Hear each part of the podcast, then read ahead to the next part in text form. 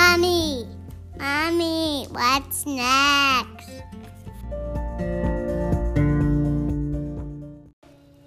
Hi there, mamas. This is Carrie. I hope you are well. Wow, we are in a strange time. Um, a year ago, I was recording these segments for our Parks and Podcast meetup and planning out summer and what we were going to do and what I was going to share.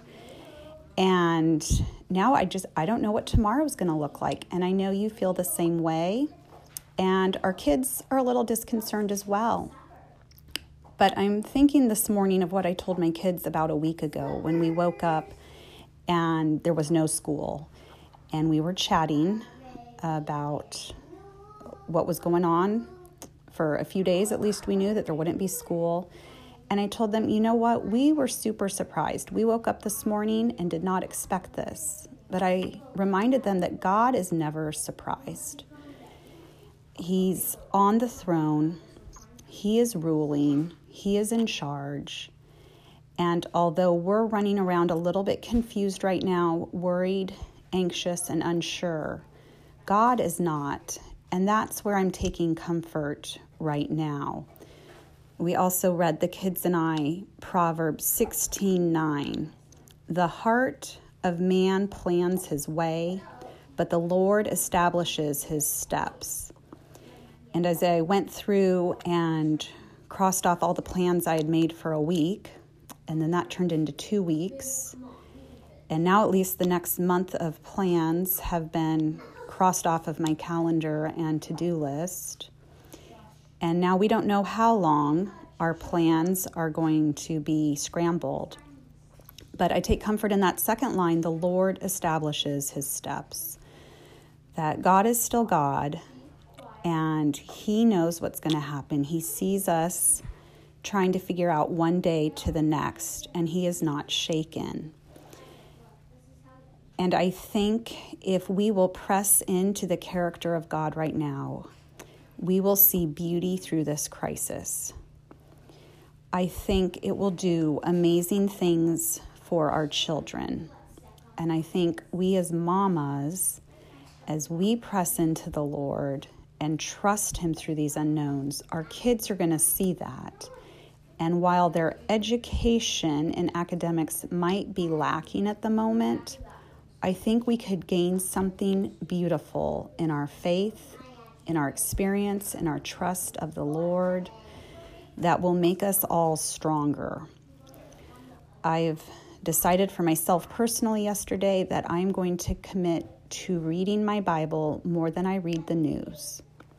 We absolutely need to stay aware of what's going on, um, changes daily to our communities and schools and neighborhoods and lives.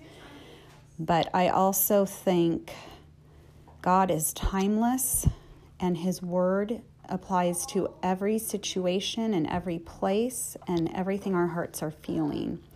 So I would encourage you now, right after this podcast, pick up the word. Start in Proverbs sixteen if you want. Verse three says, commit your work to the Lord and your plans will be established.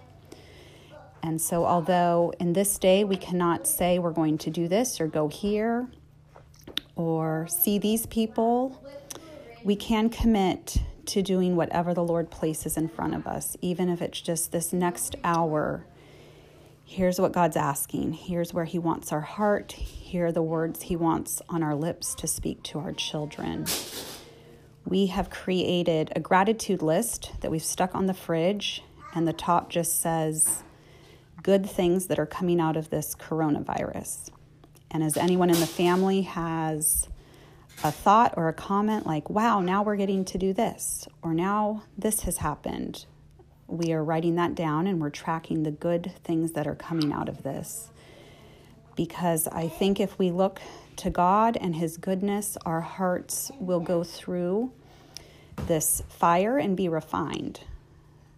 So I um, I just want to pray for you now as we end this podcast. And I am committed to staying in the Word and listening to God and sharing more as he teaches me, as I mother in very new territory, um, what this will look like.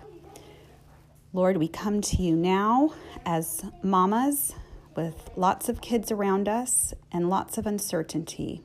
And we we just rest in your goodness, that you are on the throne. You are not surprised. You never falter, Lord. Would you hold us now, hold each of our hearts.